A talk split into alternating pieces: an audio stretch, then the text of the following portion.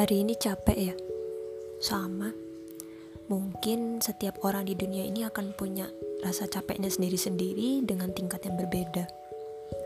Gak apa-apa, soalnya hidup makin ke sini bakal makin sulit. Kalau kita nggak belajar capek dari yang simple-simple, pasti bakal sulit ngadepin capek dengan akumulasi yang lebih besar. Gak apa-apa kok. Capek adalah tanda bahwa kita masih dihidupkan sampai detik ini bilang makasih dulu ya sama Allah Ta'ala. Gak apa-apa kok, kita mungkin capek ngadepin orang, capek ngadepin kerjaan, capek sama apa pun yang ada di dunia. Karena memang di sini waktunya kita capek-capek, biar nanti pas ketemu Allah Ta'ala, kita udah bisa nih ngerasain hasil jeripayah dari kumpulan rasa capek tadi.